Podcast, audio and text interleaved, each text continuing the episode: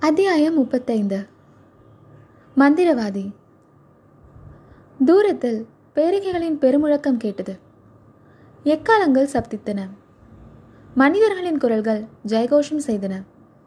கோட்டை கதவுகள் திறந்து மூடிக்கொள்ளும் சத்தமும் யானைகள் குதிரைகளின் காலடி சத்தமும் எழுந்தன. நந்தினியின் கவனத்தை அந்த சத்தங்கள் கவர்ந்தன என்பதை வந்தியத்தேவன் அறிந்து கொண்டான்.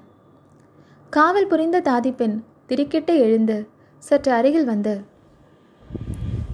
அம்மா எஜமான் வந்துவிட்டார் போலிருக்கிறது என்றாள். நந்தினி எனக்கு தெரியும் நீ உன் இடத்துக்கு போ என்றாள். பிறகு வந்தியத்தேவனை பார்த்து தனாதிகாரி கோட்டையில் பிரவேசிக்கிறார். சக்கரவர்த்தியின் சேமத்தை விசாரித்துவிட்டு கோட்டை தளபதியை பார்த்து பேசிவிட்டு இங்கே வருவார். வருவதற்குள் நீ போய்விட வேண்டும். ஆழ்வார்க்கடியார் கூறிய செய்தி என்ன? என்று வினவினாள். அம்மணி அந்த வீர வைஷ்ணவ சிகாமணி தங்களை அவருடைய சகோதரி என்று சொல்லிக்கொண்டார் அது உண்மைதானா? என்று வல்லவரையன் கேட்டான். அதை பற்றி நீ ஏன் சந்தேகப்படுகிறாய்? பச்சை கிளியும் கடுவன் குரங்கும் ஒரு தாயின் குழந்தைகள் என்றால் எளிதில் நம்ப முடியுமா? நந்தினி சிரித்துவிட்டு ஒரு விதத்தில் அவர் சொன்னது உண்மைதான். நாங்கள் ஒரே வீட்டில் ஒரே குடும்பத்தில்தான் வளர்ந்தோம். உடன் பிறந்த தங்கையைப் போலவே என்னிடம் பிரியம் வைத்திருந்தார். பாவம் அவருக்கு பெரும் ஏமாற்றத்தை அளித்து விட்டேன். அப்படியானால் சரி ஆழ்வார்க்கடியார் தங்களுக்கு சொல்லி அனுப்பிய செய்தி கிருஷ்ண பகவான் தங்களுக்காக காத்து கொண்டிருக்கிறார் என்பதுதான். தாங்கள் கண்ணனை மணந்து கொள்ளும் கல்யாண காட்சியை பார்க்க வீர வைஷ்ணவ பக்த கோடிகளும் காத்து கொண்டிருக்கிறார்களாம். நந்தினி ஒரு பெருமூச்சு விட்டாள். ஆஹா இன்னும் அவருக்கு அந்த சபலம் நீங்கவில்லை போலிருக்கிறது.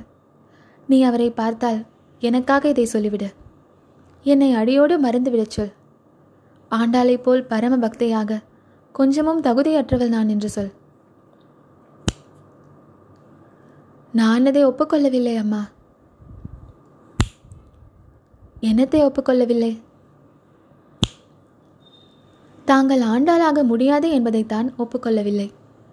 ஆண்டாள் பக்தி செய்து பாட்டு பாடி அழுது கண்ணீர் விட்டு பூமாலை தொடுத்து சூட்டி. இப்படியெல்லாம் செய்து கண்ணனை மணந்து கொள்ள வேண்டியிருந்தது. ஆனால் தங்களுக்கு அத்தகைய கஷ்டமே தேவையில்லை. தங்களை கிருஷ்ண பகவான் பார்த்து விட வேண்டியதுதான். ருக்மிணி சத்யபாமா ராதை கோபிகா ஸ்திரீகள் இப்படி எல்லோரையும் கைவிட்டு அவர்கள் வீட்டிருந்த சிம்மாசனத்தில் தங்களை ஏற்றி உட்கார வைத்து விடுவார். ஐயா நீர் முகஸ்துதி செய்வதில் சமர்த்தராக இருக்கிறீர். அது எனக்கு பிடிப்பதே இல்லை. தேவி முகஸ்துதி என்றால் என்னவோ? முகத்துக்கு நேரே ஒருவரை புகழ்வதுதான். அப்படியானால் சற்றே நீங்கள் திரும்பி முதுகை காட்டிக்கொண்டு உட்காருங்கள். எதற்காக?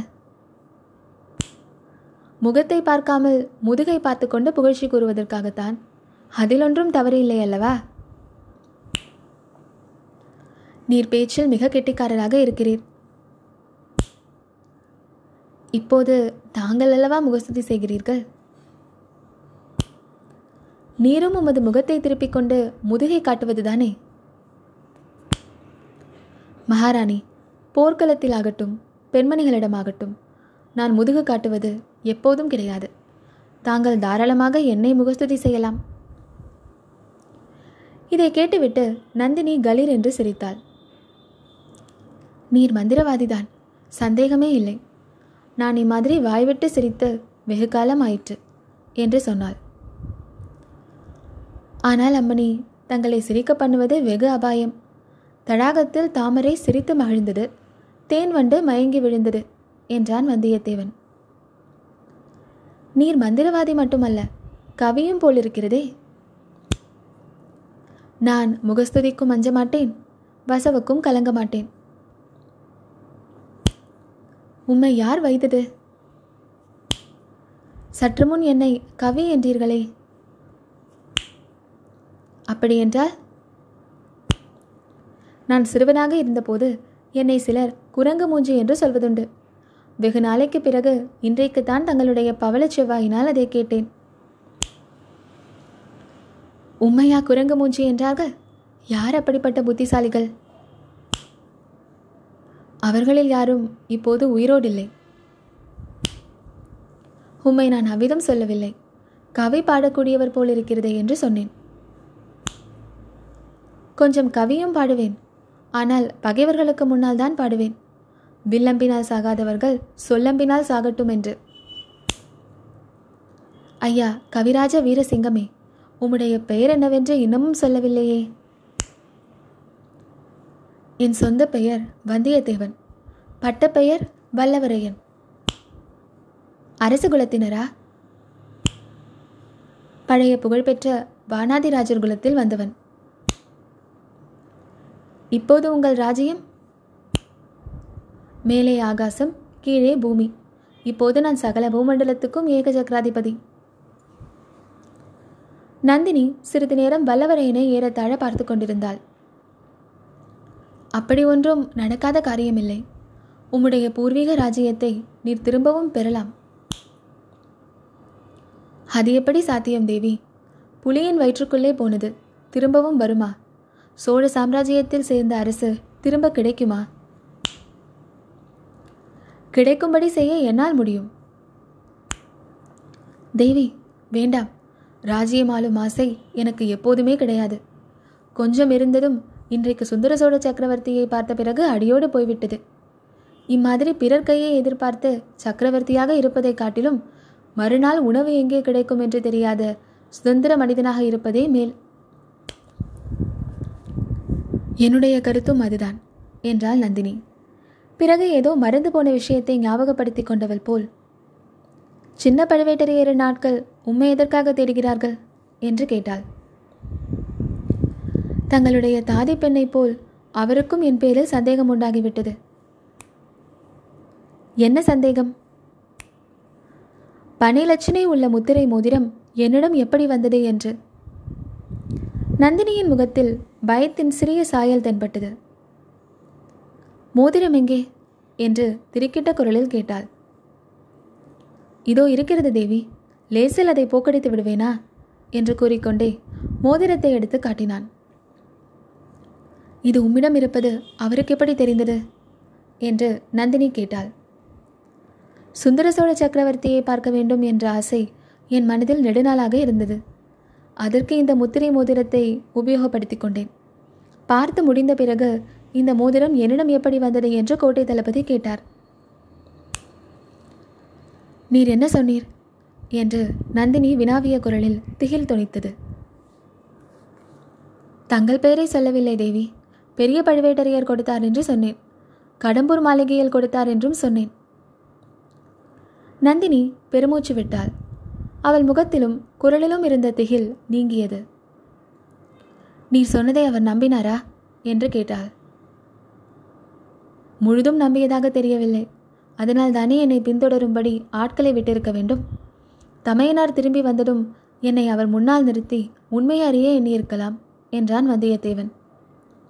நந்தினி புன்னகை புரிந்து பெரிய பழுவேட்டரையரிடம் நீர் பயப்பட வேண்டாம். அவர் உம்மை கடித்து தின்று விடாமல் நான் பார்த்துக்கொள்கிறேன் என்றார் தேவி தனாதிகாரியின் பெயரில் தங்களுடைய செல்வாக்கு எவ்வளவு என்பது உலகமறிந்த செய்தி. ஆனால் எனக்கு வெளியில் அவசர காரியம் இருக்கிறது. அதனால்தான் தப்பிச் செல்ல தங்கள் உதவியை கோருகிறேன். அப்படி என்ன அவசர வேலை இருக்கிறது? எத்தனையோ இருக்கிறது. உதாரணமாக ஆழ்வார்க்கடியாரை சந்து சந்தித்து தங்கள் மறுமொழியை சொல்ல வேண்டும். அவருக்கு என்ன சொல்லட்டும்? அவருக்கு நந்தினி என்று ஒரு சகோதரி இருந்தாள் என்பதை அடியோடு மறந்துவிடும்படி சொல்லுங்கள். சொல்லிவிடலாம். ஆனால் நடக்கிற காரியமில்லை.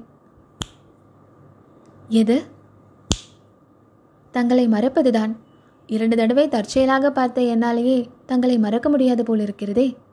வாழ்நாள் எல்லாம் தங்களோடு இருந்தவரால் எப்படி மறக்க முடியும்? நந்தினியின் முகத்தில் வெற்றி பெருமிதத்தின் சாயல் பரிணமித்தது. அவளுடைய வேல் விழிகள் வந்தியத்தேவனுடைய நெஞ்சை ஊடுருவின போல் நோக்கின. சக்கரவர்த்தியை பார்ப்பதற்கு நீர் ஏன் அவ்வளவாவல் கொண்டிருந்தீர்? என்று கேட்டாள். உலக பிரசித்தி பெற்ற அந்த சுந்தர புருஷரை பார்க்க நான் விரும்பியதில் வியப்பென்ன? உலகத்தில் வீர மன்னர்கள் தங்கள் வீரமும் பௌருஷமும் பெருக வேண்டும் என்றும் ராஜ்யமும் கீர்த்தியும் விஸ்தரிக்க வேண்டும் என்றும் விரும்புவார்கள். அவ்விதமே பிரஜைகளை பிரார்த்தனை செய்யும்படி சொல்வார்கள். ஆனால் நம்முடைய சக்கரவர்த்தியை பற்றி புத்த பிக்ஷுக்களின் மடங்களில் என்ன பிரார்த்தனை செய்கிறார்கள்? சுந்தர சோழர் வன்மையும் வனப்பும் திண்மையும் உலகில் சிறந்து வாழ்கினவே என்று பிரார்த்தனை செலுத்துகிறார்கள்.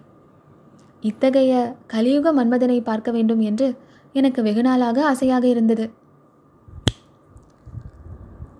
ஆமாம் சக்கரவர்த்திக்கு தம்முடைய அழகை பற்றி ரொம்ப பெருமைதான். அவருடைய செல்வகுமாரிக்கு அதைவிட அதிக கர்வம்.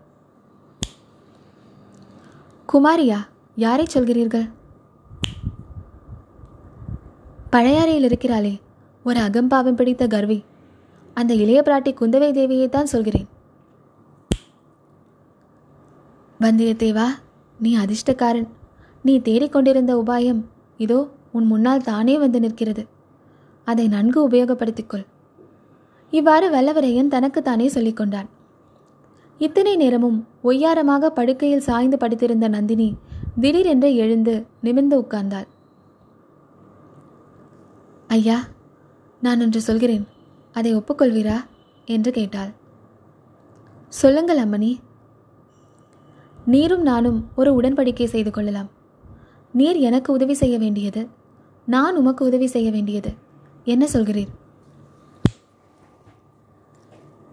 தேவி தாங்கள் சோழ மகாராஜ்யத்தில் சர்வசக்தி வாய்ந்த தனாதிகாரியின் ராணி. நினைத்ததை நினைத்தபடி சாதிக்கக்கூடிய சக்தி வாய்ந்தவர். நானும் ஒருவித செல்வாக்கும் இல்லாதவன். தங்களுக்கு நான் என்ன விதத்தில் உதவி செய்ய முடியும்? என்றான். அவன் உள்ளத்திலிருந்து பேசுகிறானா? உதட்டிலிருந்து பேசுகிறானா? என்று தெரிந்து கொள்ள விரும்பிய நந்தினி தன் கூறிய விழிகளை அவன் மீது செலுத்தினாள். வந்தியத்தேவன் அதற்கு சிறிதும் கலங்காமல் நின்றான். எனக்கு அந்தரங்கமான பணியால் ஒருவர் தேவையாக இருக்கிறது. இந்த அரண்மனையில் உமக்கு வேலை வாங்கி கொடுத்தால் ஒப்புக்கொள்வீரா? என்று கேட்டாள். இதே மாதிரி சேவையை இன்னொரு மாதரசிக்கு செய்வதாக ஏற்கனவே ஒப்புக்கொண்டு விட்டேன். அவள் வேண்டாம் என்று நிராகரித்தால் தங்களிடம் வருகிறேன். அது யார் அவள்? என்னோடு போட்டிக்கு வருகிறவள்?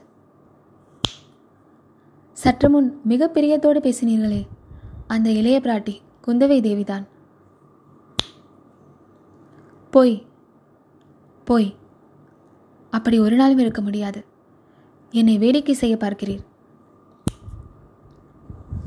மகாராணி இந்த ஓலையை ஏற்கனவே பல திருடி பார்த்து விட்டார்கள். ஆகையால் தாங்களும் இதை பார்ப்பதினால் மோசம் ஒன்றும் வந்துவிடாது. என்று சொல்லி வந்தியத்தேவன் ஆதித்த கரிகாலர் குந்தவைக்கு கொடுத்த ஓலையை எடுத்து நீட்டினான். நந்தினி ஓலையை விளக்கின் அடியில் பிடித்துக்கொண்டு படித்தாள். படித்து முடித்தபோது அவளுடைய கண்களிலிருந்து மின்னல் ஜுவாலை நாகசர்ப்பத்தின் வாயிலிருந்து வெளிவந்து மறையும் அதன் பிளவுபட்ட நாவை வந்தியத்தேவனுக்கு நினைவூட்டியது. அவனை அறியாமல் அவன் உடம்பு நடுங்கியது. நந்தினி கம்பீர பாவத்துடன் வந்தியத்தேவனை பார்த்து ஐயா நீர் இந்த கோட்டையிலிருந்து உயிரோடு தப்பிச் செல்ல எண்ணுகிறீர் அல்லவா என்று கேட்டாள். ஆமம்மா அதற்குத்தான் தங்கள் உதவியை நாடி வந்தேன். ஒரு நிபந்தனையின் பேரில்தான் உம்மை தப்பித்துவிட நான் உதவி செய்யலாகும். நிபந்தனையை சொல்லுங்கள். இந்த ஓலைக்கு குந்தவை என்ன மறு ஓலை கொடுக்கிறாளோ அதை மறுபடியும் என்னிடம் கொண்டு வந்து காட்ட வேண்டும். சம்மதமா? மிக அபாயமான நிபந்தனை போடுகிறீர்களே. அபாயத்துக்கு அஞ்சாதவர் என்று சற்று முன்னால் பெருமையடித்துக் கொண்டிரே. அபாயத்துக்கு துணிவது என்றால் அதற்கு தகுந்த பரிசு கிட்ட வேண்டும் அல்லவா பரிசா? பரிசா வேண்டும். நீர் கனவிலும் அடைய கருதாத பரிசு உமக்கு கிடைக்கும்.